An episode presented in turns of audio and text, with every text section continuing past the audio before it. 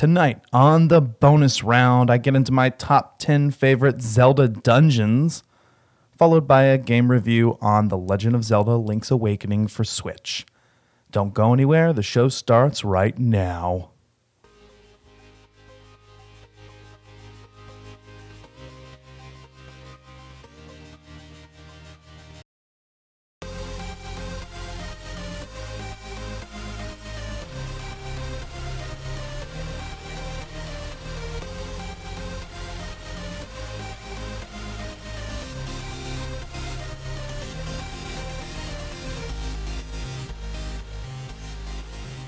Welcome to Collateral Gaming bonus round. I'm Ashley Chancellor. I am podcasting straight from San Antonio, Texas. And yes, my friends, this is a 420 friendly podcast. So smoke it if you've got it, my friends. Smoke it if you've got it.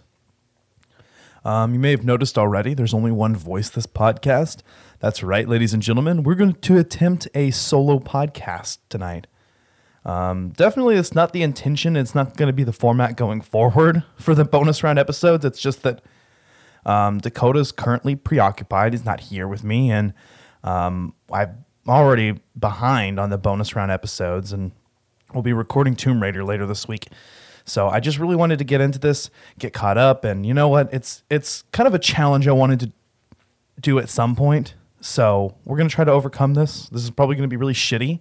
Um,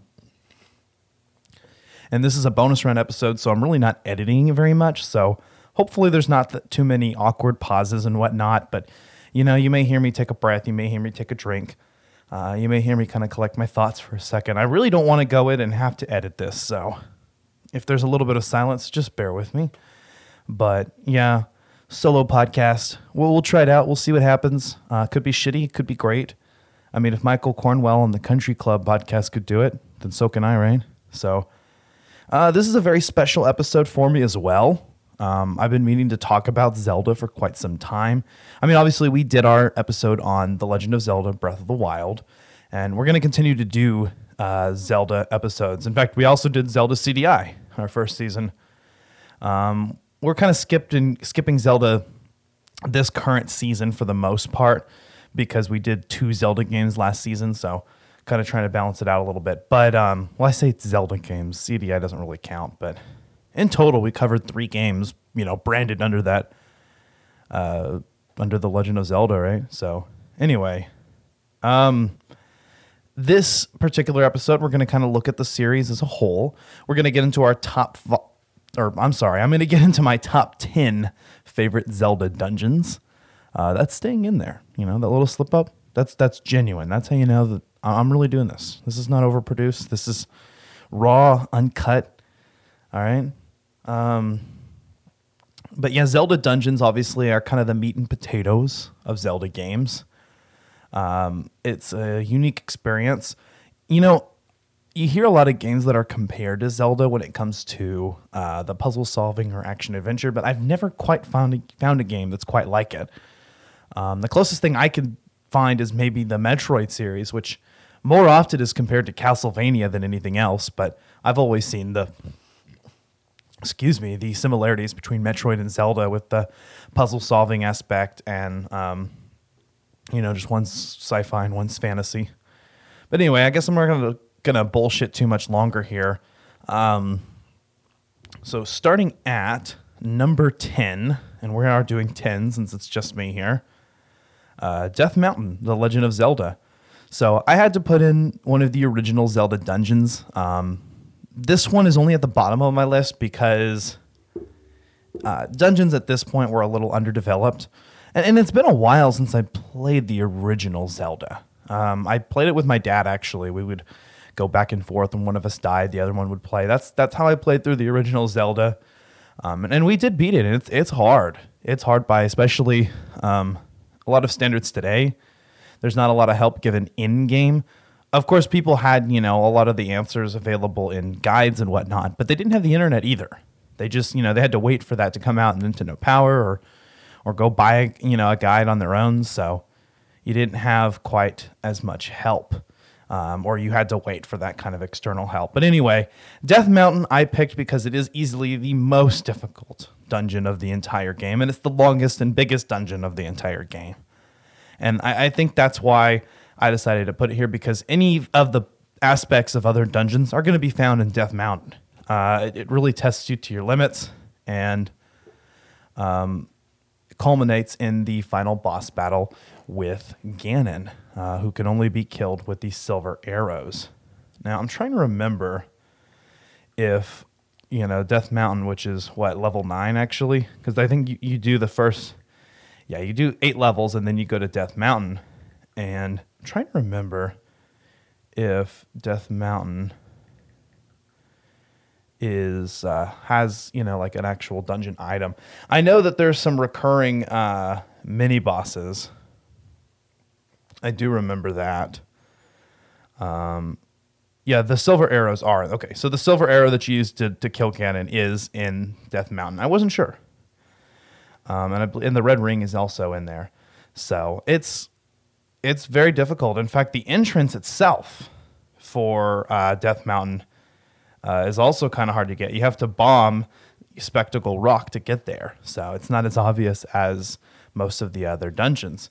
Um, however, I guess that does mean that you can get to it pretty early. So um, it, it is one of the only um, final dungeons in the series that has two main items that Link can collect. And also, you know, one of those being the red ring, which further upgrades Link's uh, tunic so that he can cut damage in half. Um, which you know is halved already from the blue ring, so that's that's a quarter. So it, it's a good upgrade. You want to get that, and then the silver arrow, which you cannot kill Ganon without. So um, I'm not really sure what else there is to say about it. Uh, like I said, there are multiple uh, uh, mini bosses in this. I know that Patra was in this. Uh, it's been a little while since I played it, but I remember it was quite a challenge. Uh, it was very difficult. Um, I just said the same thing twice. I know I'm kind of rambling here.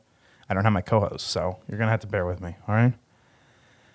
It'd be kind of nice to have my dad on that. I guess that would be kind of cool. But um, yeah, Death Mountain, The Legend of Zelda.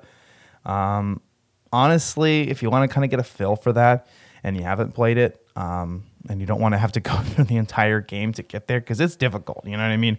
Especially the fucking uh, uh, the fucking Darknuts in the game. Those are ridiculous. Um, yeah, if you don't want to go through it, just just watch a playthrough, and you can kind of get a sense for that.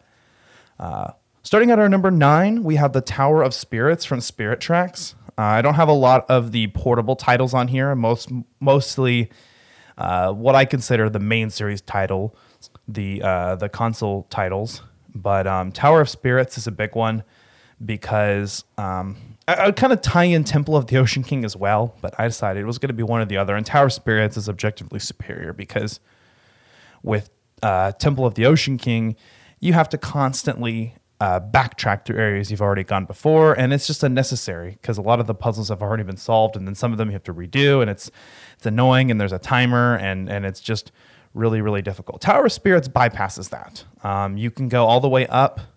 Now, and I don't think that there was a time limit in Tower of Spirits either, if I'm not mistaken. I could be wrong. It's been it's been a minute since I played that one too. A lot of this I'm going by memory because Zelda is something you know that I've played extensively. So a lot of these I can do by memory.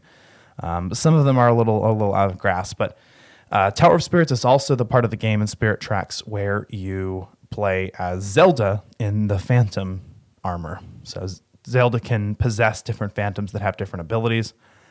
Um, in both Phantom Hourglass and Spirit Tracks on the DS, uh, they both have that one recurring dungeon that you keep going back to in between your other dungeons. And that was definitely the highlight. Going back to the Tower of Spirits was always fun, exploring more of it.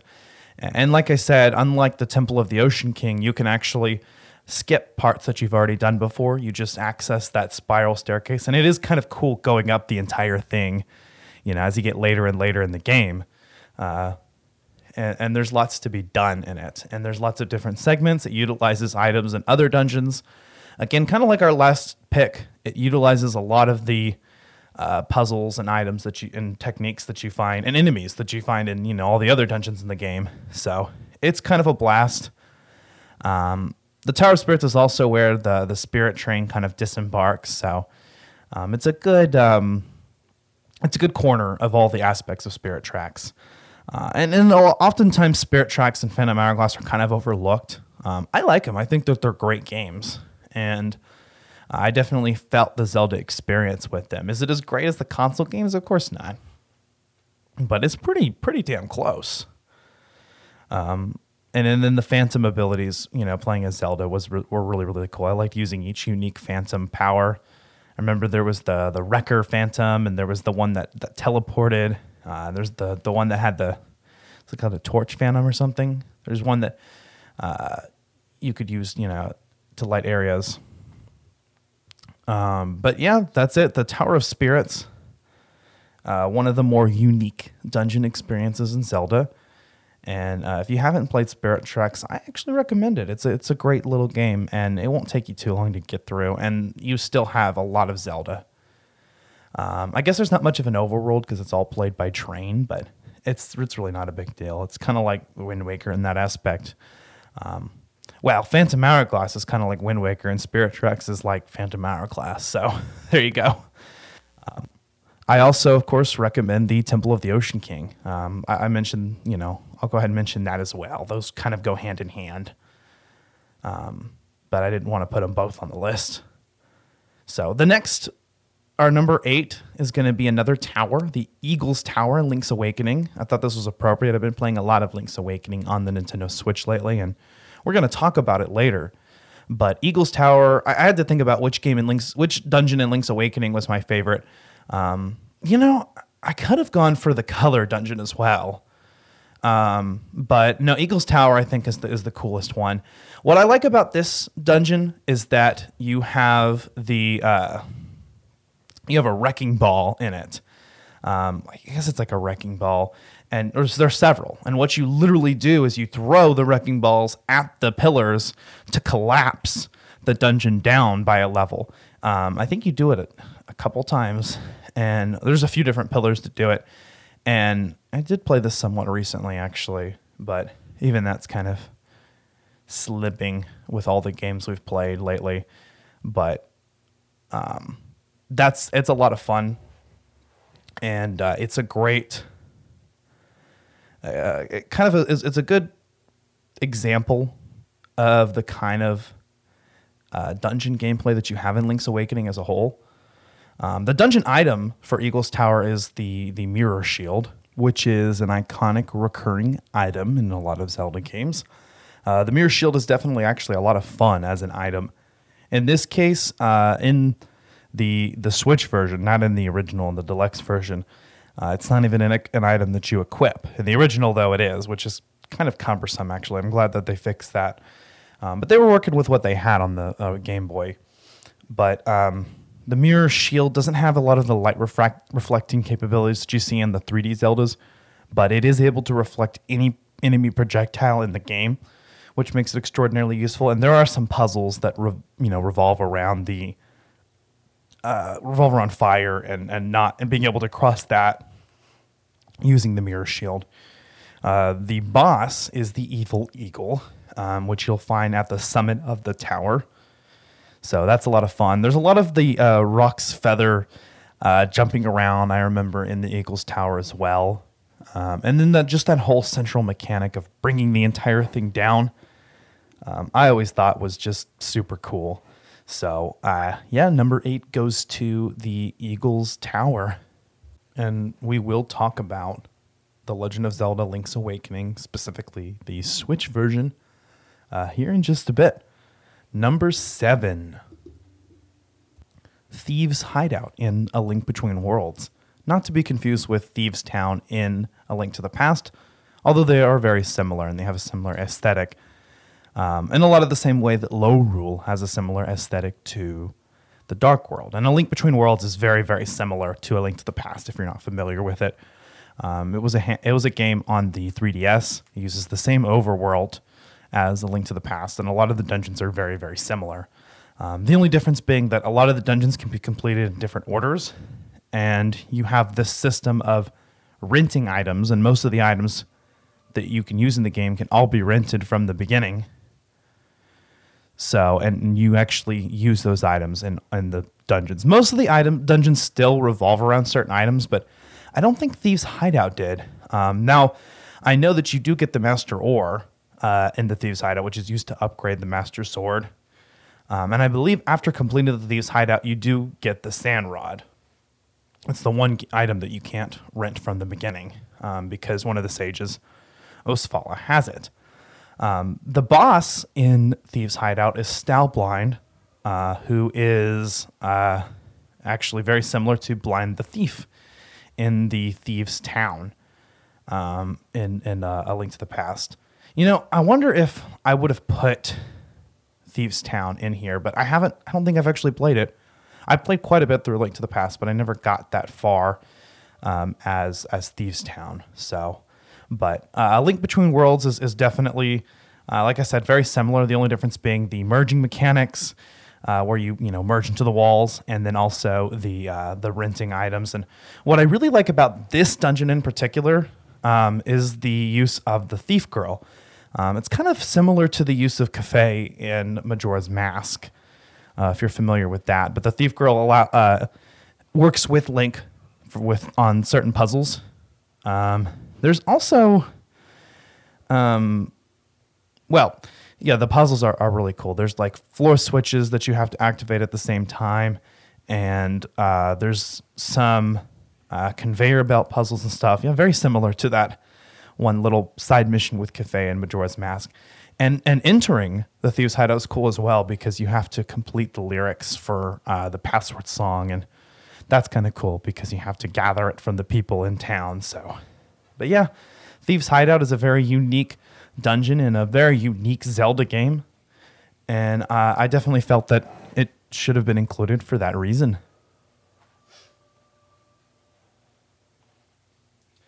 So coming up on number six, Ocarina of Time definitely needed to make it into here. Um, you know, Ocarina of Time is still one of the greatest games of all time, I will say, and it still is. Um, you know, it's a very foundational Zelda, but it's just not high on the list for me because I think that every game that came after Ocarina of Time that uses that formula actually built off of it and and in a way is actually better. But you have to respect Ocarina of Time for being, you know, that one game and for so long being, you know, the best Zelda game. I think only rivaled, you know, now with Breath of the Wild, but it was kind of difficult. I've played through Ocarina of Time so many times, so I'm very familiar with all the dungeons.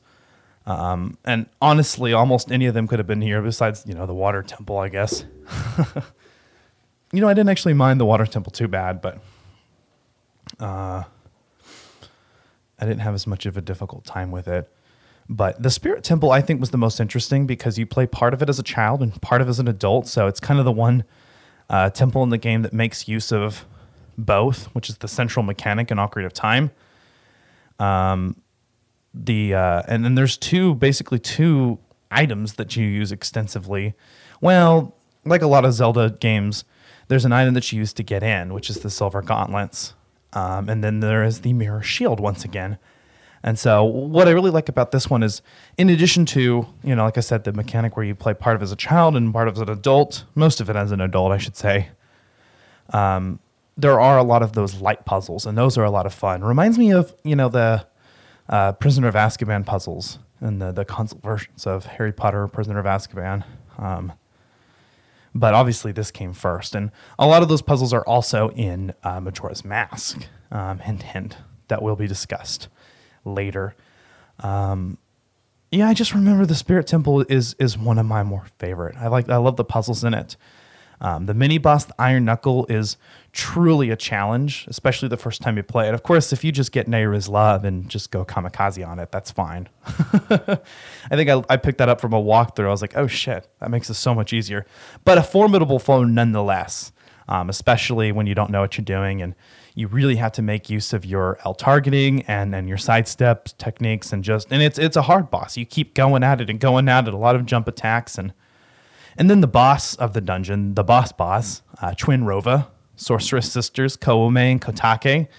Um, they're a lot of fun. It's a two phase boss battle, so you fight them both separately using the mirror shield to to reflect fire onto the ice sister and ice onto the fire sister, and then they merge into one, and you have to use kind of the same mechanics to take them down. So a cool dungeon and a cool boss and a cool game, uh, and it definitely has a really cool aesthetic. I like the images of that desert goddess. We actually don't know who she is. Um, interestingly enough, there's not really any more information on that.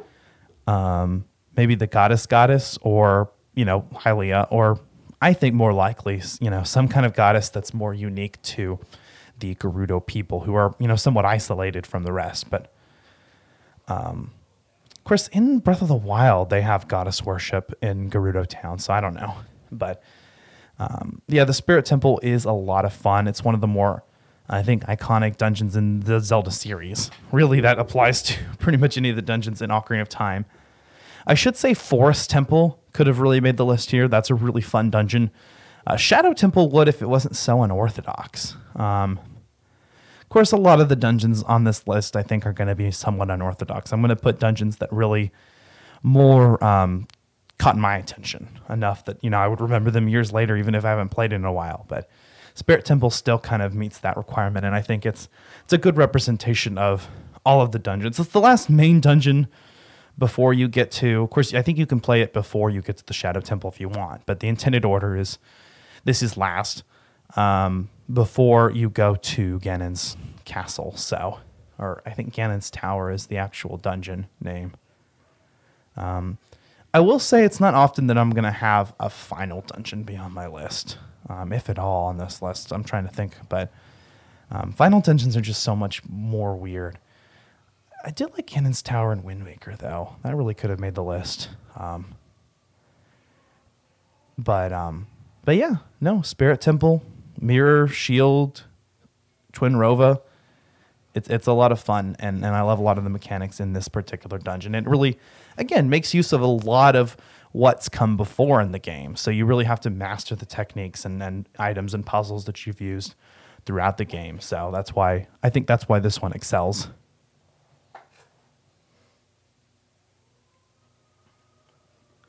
So coming up on number five, the Temple of Time in Twilight Princess.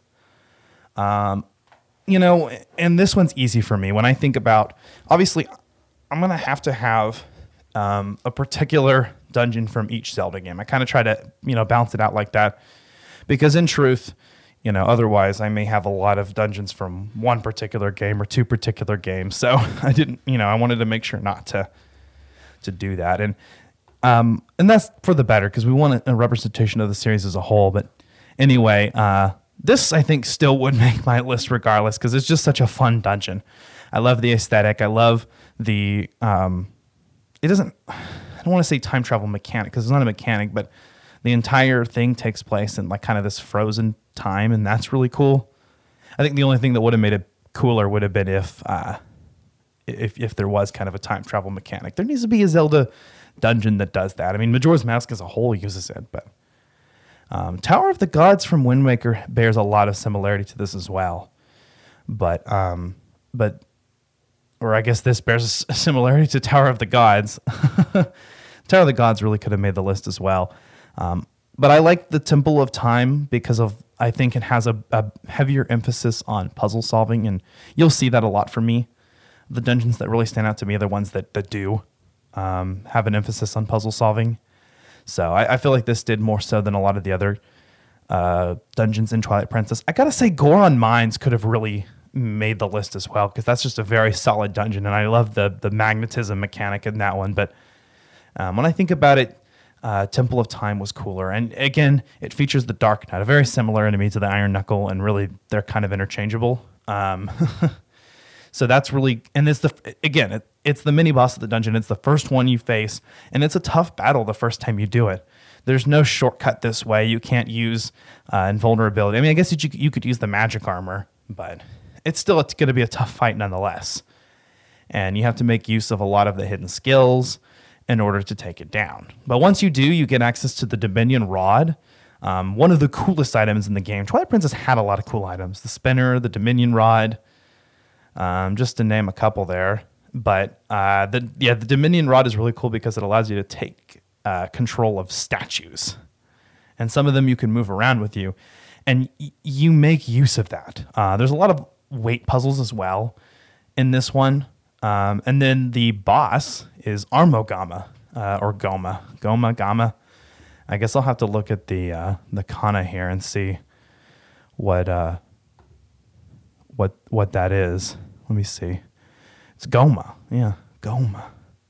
Well, I should have remembered from CDI, right? That's a Gohma. You're pretty good. but anyway, our Armogohma um, is uh, actually kind of more of a traditional spider than other gomas. Looks straight up like a tarantula, but it's got a, a uh, an eye in the center like gomas do, and it shoots lasers and shit. and you actually do use the Dominion rod. I remember getting it and thinking, how am I going to fight the boss with this? Because per usual in Zelda games, most of the time the formula is you use the item, you know, the, the dungeon item to defeat the boss. And you actually do use the Dominion rod to defeat uh, Armogohma. Um, once you get Armogohma on the floor, then you can quickly take possession of a statue and slam it down. Um, and that's a lot of fun. It's very satisfying. And one of the coolest parts is after you defeat Armogohma, or seemingly so, um, there's a final stage to it. Um, you find out the Armogohma's true form, which is that that eye that you were shooting at with the bow to bring it down is actually its spider itself, and so you have to find it around and just slash it. It's not hard, but that's really it's really fun in that aspect um, because it's just kind of that little surprise there. And, and this is kind of a scary boss for me because spiders terrify me. And unlike other gomas, this one legitimately looks like a spider. So it's kind of freaky. But um, I also love the aesthetic of the Temple of Time quite a bit. Um, again, same kind of aesthetic that's in the Tower of the Gods. Um, it has a trial feel to it, and there's a lot of death traps in this one in particular. And you've got those weights and everything. And um, like I said, just kind of being that having that whole back in time snapshot is really cool, and I and I really enjoy it. So Temple of Time is going to be definitely on my list of favorite Zelda dungeons. I'm sorry, I keep on having to turn around because my phone's charging. You know, I can pull it out now. All right. So, number five, or no, that was number five. My bad. Number four, Forsaken Fortress, The Wind Waker. Um, the Wind Waker actually has so many great dungeons. It was hard to pick one. Like I said, um, I really, if I had thought about it when I was doing this list, I might have done Tower of the Gods. Um, Dragon Roost Cavern really, really was close for me. I love the Dragon Roost Cavern. I mean, there's just kind of a feel in that one, even though it's the first dungeon, it's an excellent first dungeon. Uh, and you don't see that a lot in a lot of Zeldas. A lot of the times, the first dungeon's kind of, it's nothing spectacular. It's the first dungeon. But Dragon Roost Cavern actually really stands out uh, in the game as a whole. But Forsaken Fortress, I had to choose because um, the first time you visit it, it's actually kind of, I guess it actually, the Forsaken Fortress is the first dungeon if you think about it, but you only access maybe half of it. It's more like a mini dungeon the first time you come, but Link actually is without his sword.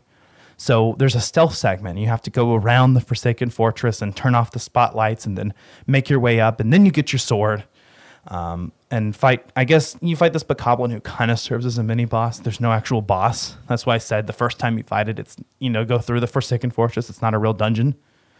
But um, later on, you come back after accomplishing what was basically your your main goal. After after the, this is right after the Tower of the Gods actually. And um, you come back to go rescue your sister, so you get revenge.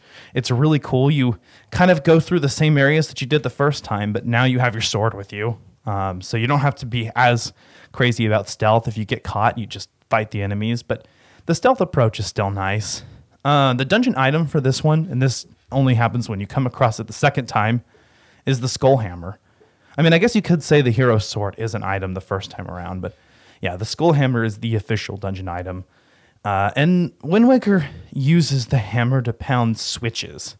It's kind of interesting. I mean, uh, Ocarina of Time did that as well, but uh, I remember the, the switches in the Wind Waker and, and the hammer aesthetic were really cool. I like that it's a skull hammer and it's huge. I mean, it just dwarfs Link. So it's a fun item to use and it's actually a, a good weapon. It's one of the few items in game, you know, that is actually also a formidable weapon. Uh, the boss of this is the Helmaroc King, and it's super satisfying because you hate that bird. It tossed you into the ocean at one point. You get to slam down on it a hammer and then, you know, strike it with your sword a bunch of times. That's a really fun boss battle. I remember doing that. Um, there, the dungeons and the bosses in Wind Waker just are really, really top notch overall. And there aren't that many dungeons in Wind Waker. I think maybe there's only like seven, and they're all like really, really top notch, and they're long dungeons. So uh, there would be so many to choose from. I mean, literally every dungeon in Wind Waker is a winner.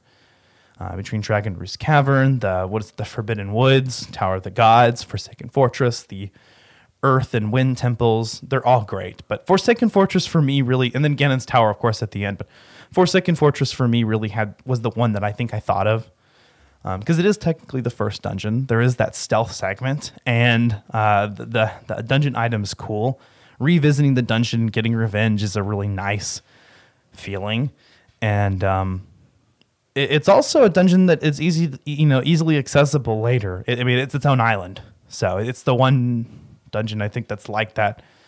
I mean, there's an argument to be made that the Earth and Wind temples are kind of the same way, and the Forbidden Woods is kind of its own island within the Forest Haven area. But anyway, I digress. So that's number four, Forsaken Fortress. Uh, we're getting close here. We're coming at number three. Uh, and this is going to be maybe a little controversial, but to have uh, this game ha- come up so fat close to the end, but this is a dungeon from Skyward Sword, and hands down, I would be able to tell you right off the bat if you ask me, what's your favorite dungeon from Skyward Sword? Because it's one of my favorite dungeons of all time, and that is the Sand Ship. Uh, the Lanayru mining facility could have come here because it also has the the um, time stone mechanics. And see, I faked you out there. I was like, wouldn't it be cool if there was a if there was a Zelda dungeon that had a time mechanic? Boom, right here. This is the time travel mechanic. I fooled y'all. I fooled y'all. Um, so yeah, no, the sand ship is, is actually I think my favorite because it's a pirate ship.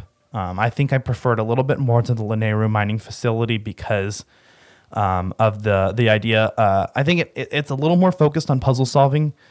Um, the layout of it, the whole entire thing is cool.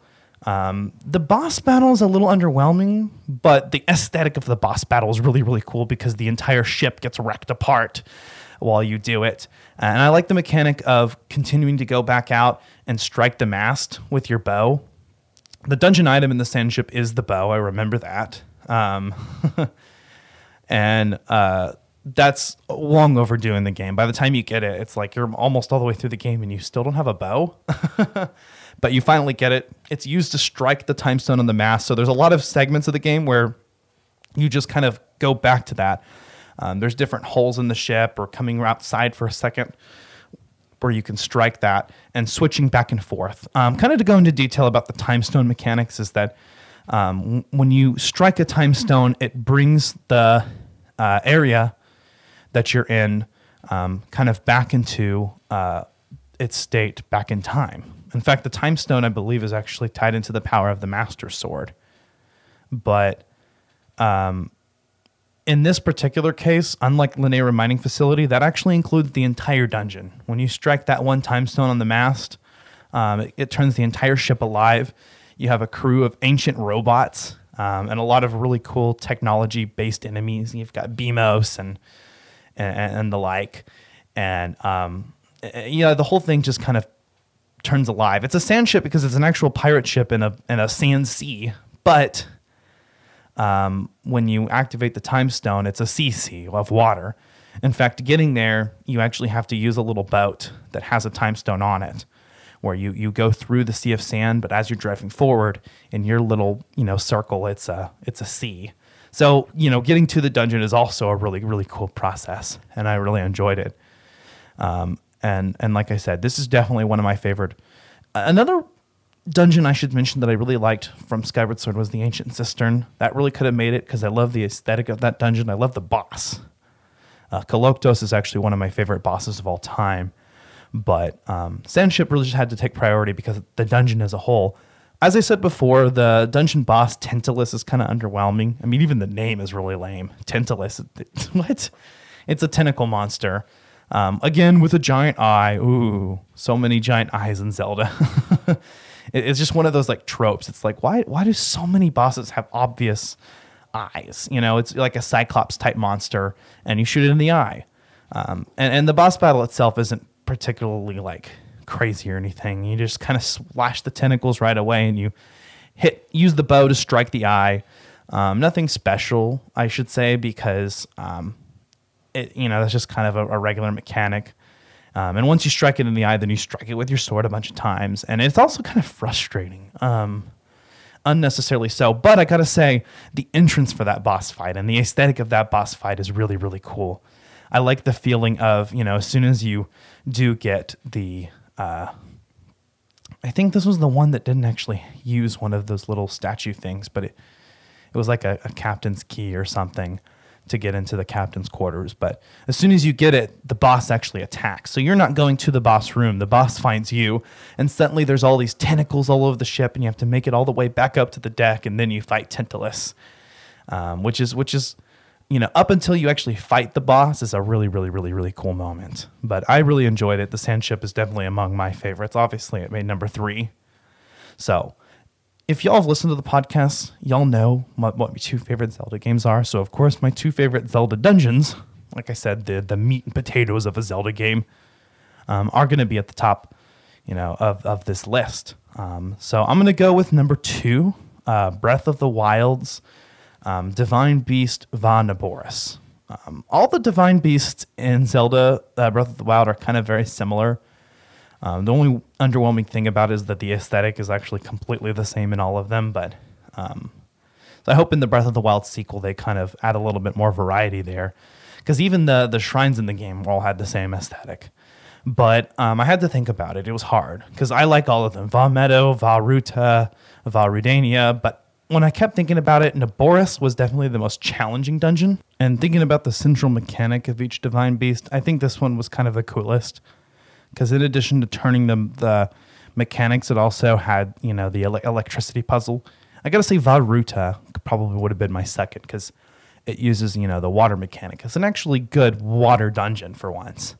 Um, I know water dungeons are actually notorious, but um, yeah, no, Vah Naboris I think really because of the electricity puzzles. And um, one thing about the Divine Beast, if you don't know, and if you didn't listen to our episode, is or if you forgot, is that each uh, Divine Beast, instead of having a dungeon item, that there's a, a mechanic where you actually manipulate pieces of the beast yourself. Um, you actually have to go to the map and change some things. So, like Vah Medoh, you turn the it's a bird in the sky. You turn the wings, and Vah Ruta is an elephant, so you lift its trunk and it pours water down uh, onto things. And then uh, Vah Rudania actually flips sideways, not unlike uh, the Forest Temple, I should say.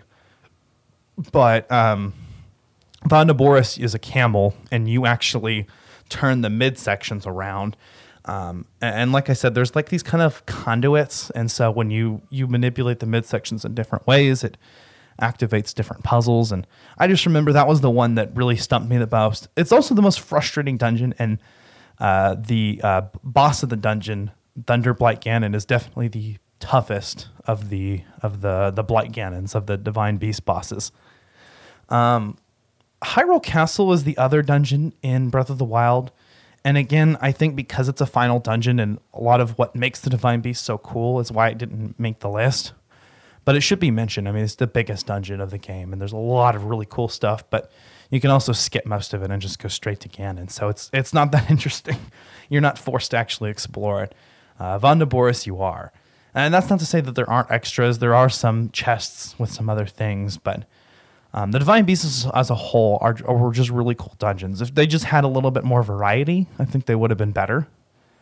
I think there's a couple things that if Breath of the Wild had done would definitely make it my top you know number one Zelda game. As it is, it's it's tied with that over Majora's Mask right now. But um, hopefully the sequel can implement some things. And I've talked about what I think would be my perfect Zelda game, and I'll probably mention it again on our next Zelda episode.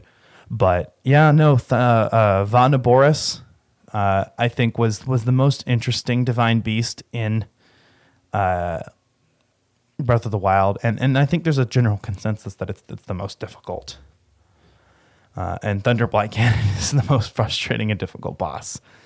Um, I'm not sure what else there is to say about it. I mean, we talked a lot about Breath of the Wild in our episode on it, so listen to that if you haven't already. and starting you know with our number one, or sorry, ending with our number one. Go, go moving on to our number one, you know, drum roll or whatever. Um, this should this should be no surprise to you all, but it is a Majora's Mask dungeon. I think that there's one dungeon that is clearly the best of the Majora's Mask dungeons, uh, and that is the Stone Tower Temple. Um, the water dungeon in, in Majora's Mask actually isn't too bad, which is the uh, the Great Bay Temple, uh, Woodfall, and uh, what's what's the mountain? Uh, Snow. Snowhead is Snowhead or Snow Peak. One of them is in Twilight Princess. I think it's Snowhead. Uh, Temple are, are both really cool, but Stone Tower definitely takes the um, the cake. You use all of the transformations in the game. So Link's Deku form, his or or Deku, Deku, I don't know. His Deku form. I think if you look at the Japanese at the kana, it's definitely Deku. Sorry, Deku form, Goron form, Zora form, and his human form are all used in conjunction, um, which makes uh, this you know that one dungeon like so many others that combines aspects of all of the puzzles that you've played in the game and combines using all of the items that you've used in the game which the dungeon items in majora's mask are all related to the bow. You have the bow and then you have the fire arrows and then the ice arrows and in this dungeon you make use of the light arrows. But there's definitely making use of those others as well it also makes effective use of the mirror shield, which you get in the mini dungeon just preceding Stone Tower Temple, um, which I can't remember what it's called. It's not the Stone Tower itself, I don't think, but. Uh, the Stone Tower actually is really cool too, getting up to the Stone Tower Temple. But the coolest mechanic about the Stone Tower Temple is the fact that you can turn the entire dungeon upside down. Um, and in the original version, you actually have to physically exit the dungeon and strike a diamond to do it. And I want to say in the 3DS version, they changed it to make it a little bit easier, but I can't quite remember. Um, we're going to be playing a lot of Majora's Mask lately, so we'll have to get back to you guys on that when we do the episode. Um, spoiler alert, we are going to be talking about Majora's Mask uh, next season. It's our next Zelda game. Well, it should be no surprise because we did a poll on Breath between Breath of the Wild and Majora's Mask, and Breath of the Wild was picked. So obviously, Majora's Mask is going to be what we're doing uh, this upcoming season. But um, and I will announce that we're, we'll be starting off with it. I'm not going to mention that anywhere else until our finale. So if you're listening, you got a little sneak peek there.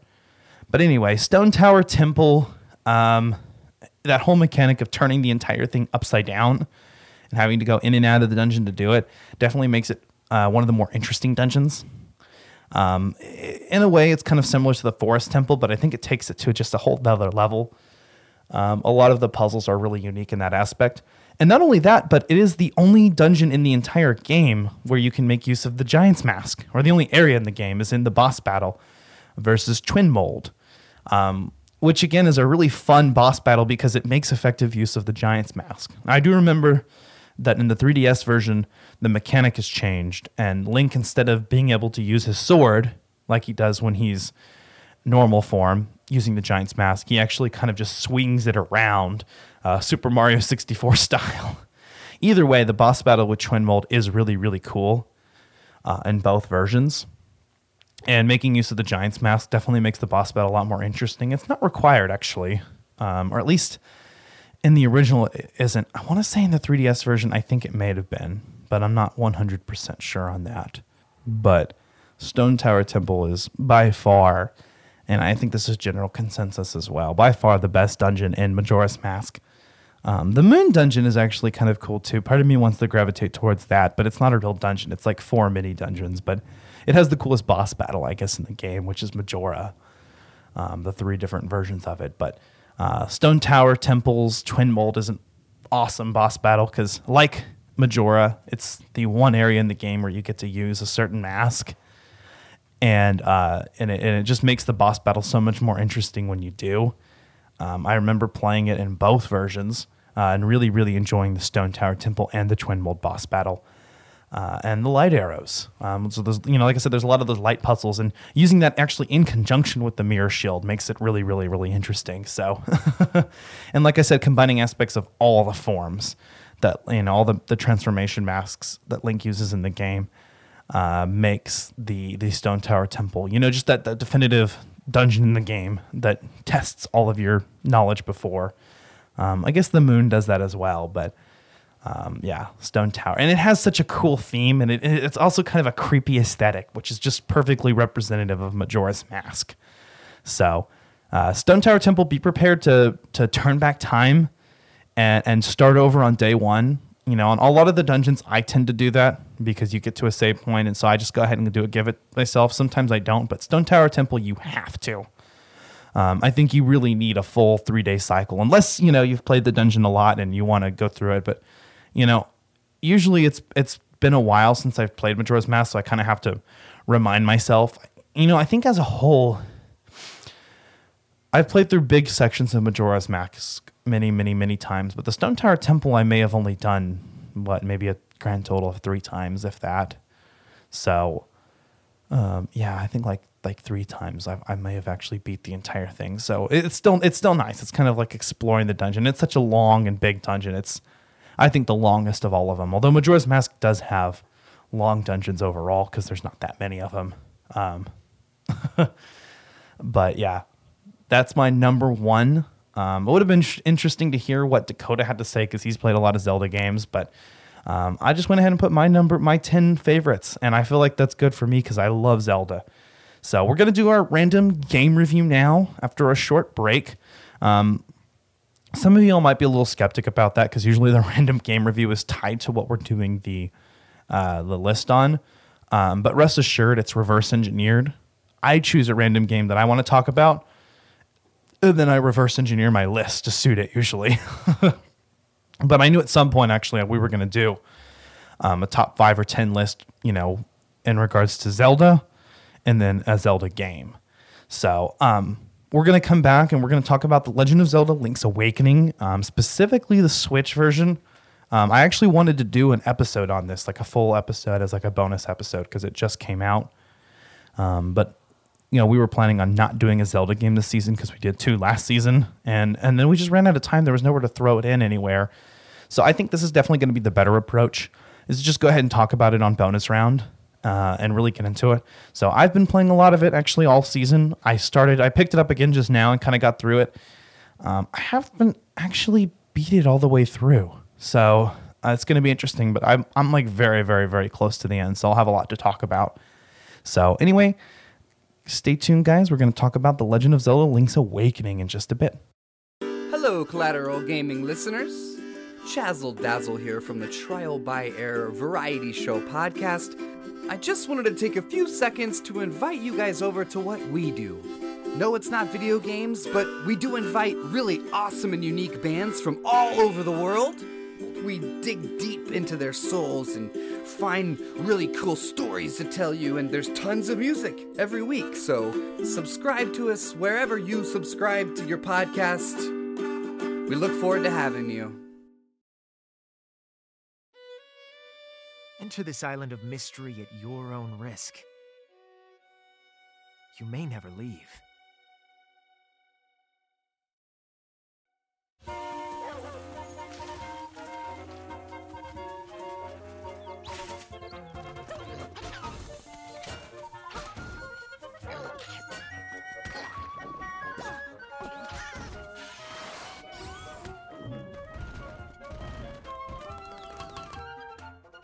The Legend of Zelda Link's Awakening.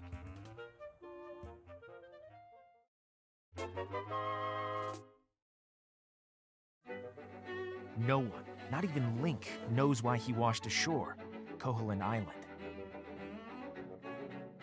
Here, you'll find verdant villages, sandy beaches, one mysterious forest, a swamp, a desert, and a royal castle. The inhabitants dotting the island are as distinct and varied as the scenery itself. Indeed, some are pretty out there, to say the least. Legend has it that no one can leave the island, not even Link. Can he possibly escape? Can he cut his own path to the truth? Or will it remain undiscovered?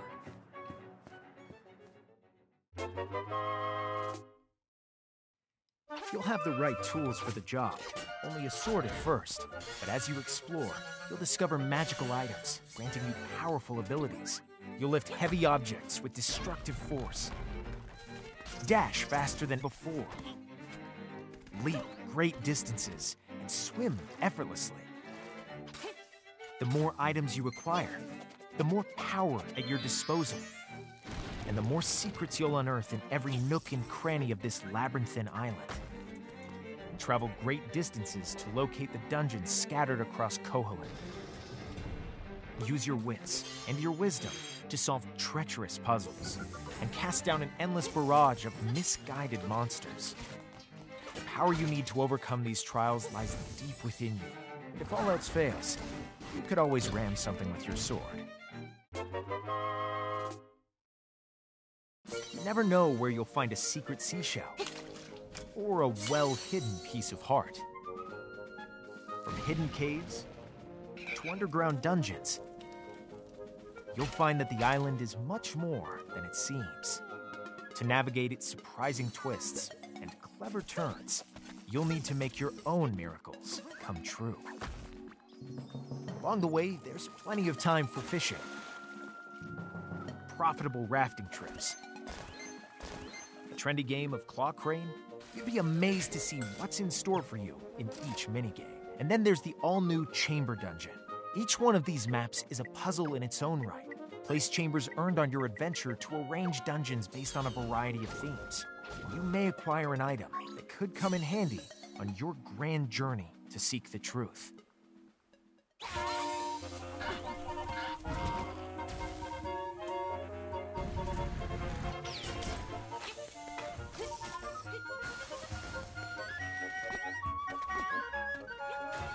Koholint Island is nowhere to be found. And yet somehow, it does exist. The Legend of Zelda Link's Awakening.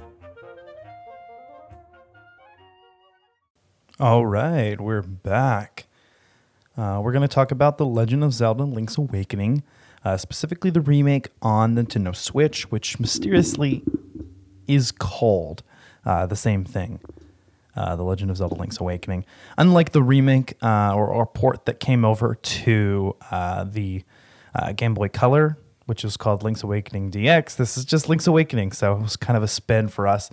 Um, but it does incorporate aspects of DX. It has the color dungeon and um, obviously color, which the original lacked, and I think a couple of other things. It does not include all of the uh, the, the photography side quest, unfortunately, which I, kind of uh, I kind of missed a little bit actually, because I remember playing. I did play the DX version.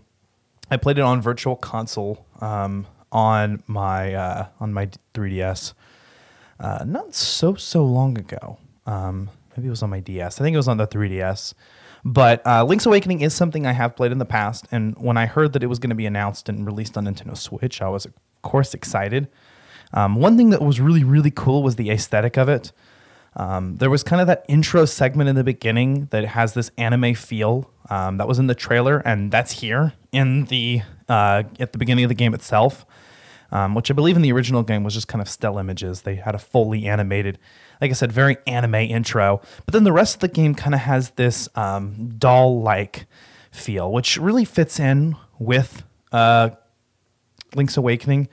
I guess we're not going to go into spoilers here. Um, and really reveal. Of course, I think everybody knows the whole story behind Koholint Island and what it really is, but it's a very strange island and it doesn't quite exist in the same realm as everything else before. Um, there's kind of a big plot twist at the end where um, you find out exactly what Koholint Island is, but there's lots of hints throughout as well, and it's kind of interesting piecing together the mystery.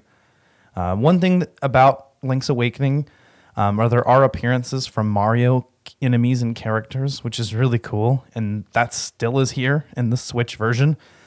Um, which the game has been completely remade. It has fully 3D graphics, um, although it's still played, of course, on the same 2D plane. But um, there's lots of been lots of gameplay tweaks. Um, first and foremost, I mean the controls are much better because you have more buttons now. You've got a dedicated sword button, a dedicated shield button, dedicated button for the uh, Pegasus boots, and you don't have to have the uh, power bracelet uh, equipped as an item in order to use it. I mean, Link just picks things up because there's a dedicated action button. So before um, in Link's Awakening, which is kind of an oddity for the series, um, you had to have the sword equipped and use the sword.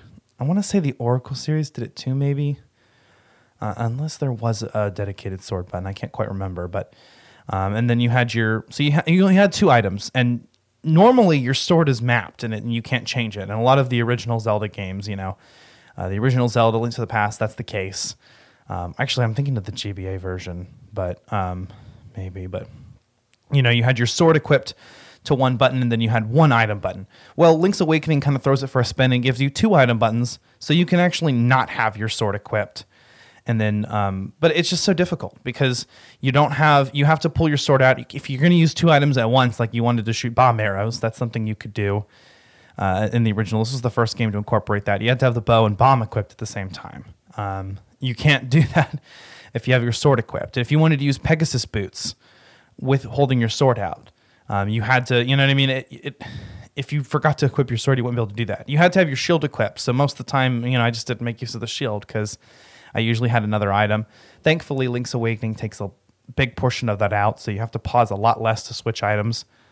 Um, generally, I think I would keep Roc's Feather equipped most of the time, and then, you know, whatever item uh, that I was using, I would I would swap out when I needed to. So that was really good. Um, also, uh, the uh, the orchestral arrangements um, have been completely redone. Um, the, the, there's the music obviously is still um, a lot of it from the original game, uh, but it's been enhanced. Some tracks that were you know some areas had shared themes; those have been rearranged. Um, there's one dungeon in particular uh, that uh, they actually did kind of redo the entire thing and then just kind of have the uh, the original theme in the background because it was really similar to the the regular cave theme.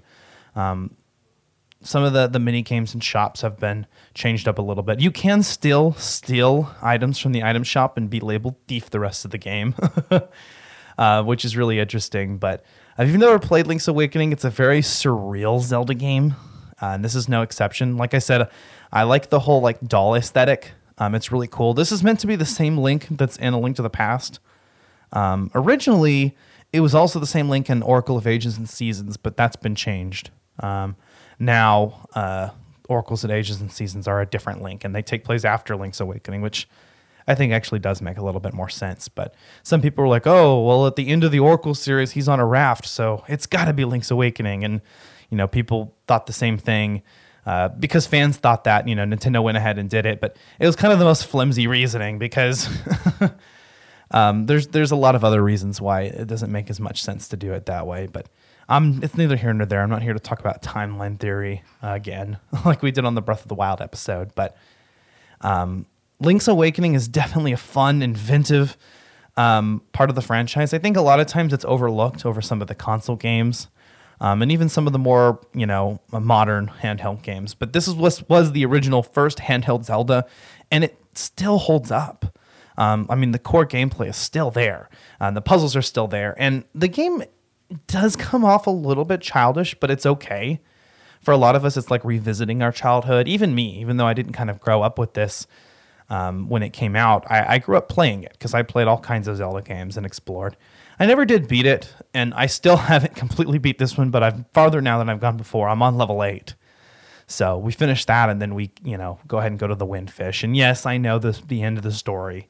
So I'm actually kind of excited about that. But right now, I'm kind of going back and trying to collect all the seashells and upgrade my sword and finish, you know, various side quests so that I have the full Zelda experience. Because for me, beating a Zelda game is beating it 100%. Getting the 100% completion is important for me. Um, I did play quite a bit before playing, you know, before recording the podcast, just to kind of get a feel for it. Um, like I said, one of my favorite dungeons was the Eagle's Tower, but I also like uh, the color dungeon. Um, I like all of the dungeons in this game. I thought they were all really inventive and fun.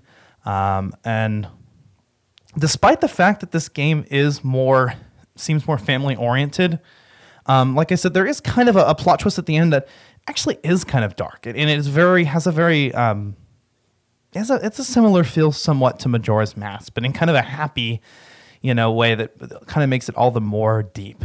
um, because it's it's sad on on a level that's not made quite apparent on the surface. So it is actually really cool, and it's a deep experience, I think, and it definitely deserves its place. Um, Link's Awakening before was a handheld title, but now it's officially on a console. So you know, I, I definitely would would consider this part of the definitive Zelda experience, and I think it belongs, especially being a, sequ- a direct sequel to A Link to the Past.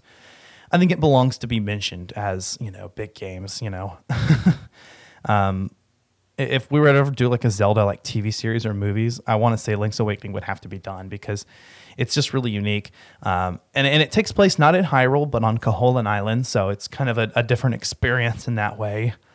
Um, like I said, the Mario enemies and, and characters actually pop up, and there's actually a, a, reason behind that if if you get into the the mythos. But, um, yeah, definitely, this is this is a fantastic Zelda game.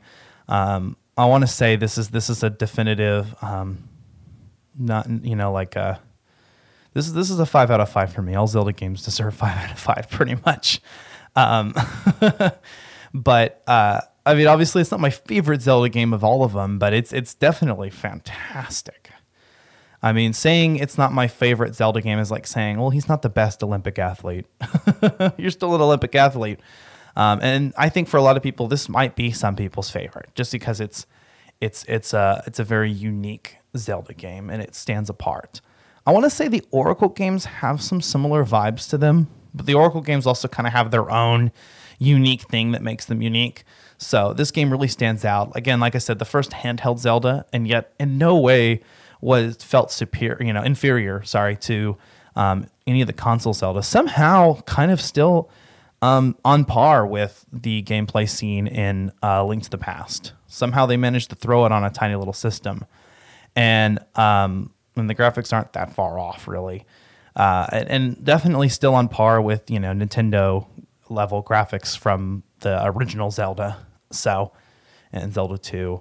Um, and despite the family orientedness, I mean, this game has some challenging segments. One thing I really liked about the remake is the dungeon maker.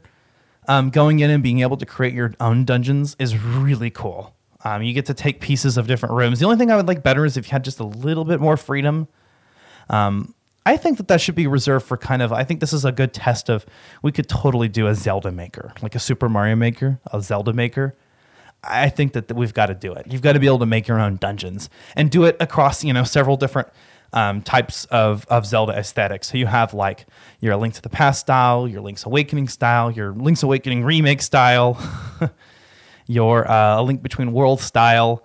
Um, I, I, think you, you could easily do it kind of like in Super Mario Maker. So I think this is a good test run of, of that. Um, it basically what you do is you just take rooms that are already in other dungeons and kind of throw them together. Um, but there's kind of an intricate system where you have to make sure that there's enough chests to lock doors. So you have keys to unlock the doors, and you can throw extra rooms in there where people can get rupees. And um, you have to make sure that stairs connect. And um, there's actual challenges that you have to go through to complete. So it gives you a lot more uh, playability even after you complete the main story or in addition to the main story. Uh, anyway, we're running over an hour here on this episode, but it's Zelda. What can I say? I could talk about it forever. Um, as far as The Legend of Zelda Link's Awakening goes, you should definitely play it if you have a Nintendo Switch. Um, I think that this is um, a definitive Switch game. It's a definitive Zelda game, and it's um, it's honestly fantastic. And I, I, can't think of a single person who wouldn't like this because, in, in a sense, it kind of it can appeal to casual gamers, um, even though it's it's a Zelda game because it's kind of kind of a good transition to hardcore, but it also appeals to hardcore gamers being, you know, again, a Zelda game. So check out The Legend of Zelda Link's Awakening. Um, if you don't have a Nintendo Switch, go ahead and play the, you know, uh, the original version, or I should say the DX version is, is definitely the objectively superior version um, to the original because it, it's the original plus it has color and it has um, an additional dungeon and it has some extra side quests. There's nothing that you're missing you know, in the original. So you should play uh, the DX version. But I think this version, you know, is the definitive version past that. Um, obviously, there are some changes. Um, and like I said, the photography side mission didn't make it through, but I would still say this is a successful remake and that it really does replace the original version. This is the version you should play.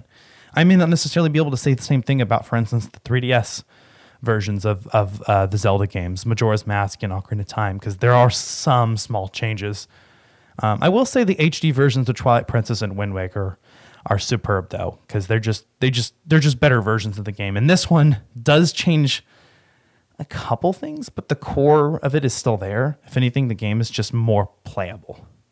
Um, but go check it out, and if you can't check it out, at least check out some gameplay footage or, or check out some of the trailers because, like I said, the art style in this game is really really fun, um, and and it's, it's it's actually unique, and I really like what they were going for with it. Um, anyway, guys, stay tuned. Uh, I'm going to throw out another bonus round episode before I'm done here. Um, I don't know if I'm release them at the same time or if I'll throw this out tonight and then do the other one maybe tomorrow. Probably that. So we're going to be looking forward to some uh, video game recommendations next time from yours truly. Uh, it's just going to be me again, most likely. Well, I uh, just throw out um, any and all video games that um, I would recommend that we haven't necessarily talked about on the podcast. Um, some of them we may at a later point, but uh, we'll get into that next time. That's going to be another bonus round episode. And then, not long after, we're going to go ahead and release our episode on Tomb Raider, our next numbered episode. So we'll be caught up. Um, we'll have two bonus round episodes out and a, a, main series episode. And then we'll be marching forward towards our uh, season finale. We're actually getting closer and closer. So stay tuned, guys. Uh, you can find Collateral Gaming Video Game Podcast wherever you get your podcasts. We're on Apple Podcasts, Spotify, YouTube, Google Play, uh, just to name a few. We are part of the Chill Lover Radio. Um, if you're not listening to Collateral Cinema Movie Podcast and their version of Bonus Round, which is Collateral Cinema Director's Cut, check that out as well. Um, I'm a part of Collateral Cinema, and I love to talk about movies there. We just released our episode on uh, Star Wars, sorry, Star Wars, Star Trek 4 The Voyage Home. I feel ashamed because I actually suggested that episode. That's my episode. Um, I'm a huge Trekkie, actually, believe it or not. So um, I take the lead on that episode. So you should definitely listen to that one. Listen to Collateral Cinema Director's Cut. Bo and Robert do that exclusively. I'm not actually a part of the director's cut, but I listen to all the episodes and they're fantastic. So go check that out. They just released a director's cut on uh, movie recommendations. Um, and they're also doing kind of a similar thing here where we're doing they're doing top five, 10 lists and random movie reviews. So I'm actually running this analog to their version.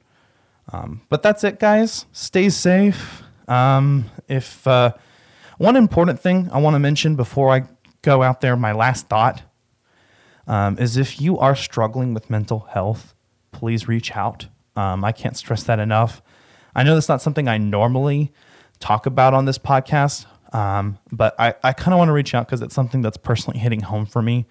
So uh, if if you are struggling, please reach out, get help because uh, I think it's really important, especially during this you know COVID crisis as we're um, coming seems to be coming out of a pandemic, but there's obviously fear of a second wave happening, and I'm not going to get into it because the entire thing has become politicized like everything has. But um, like I said, just stay safe as much as you can, you know, and and if you are struggling.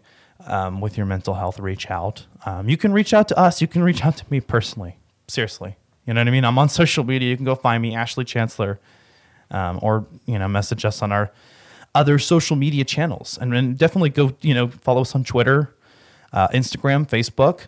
Um, go check out our Patreon. We're going to start releasing some Patreon content. I know I say that every episode, but we're going to do it at some point. Maybe during the interim between seasons. I don't know. But that's it, guys. Uh, that being said, I'm Ashley Chancellor. That's it. I'm just Ashley Chancellor. That's just that's just me. Hope this wasn't really really shitty as a solo podcast. Uh, stay safe, and we'll see you next time. Later.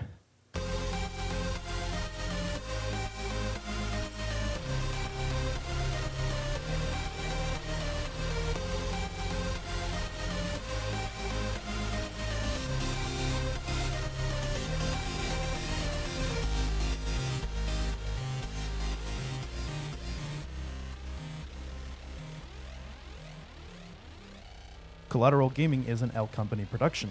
All music and game clips are owned by their respective creators and are used for educational purposes only. Please don't sue us. We're poor. Boy,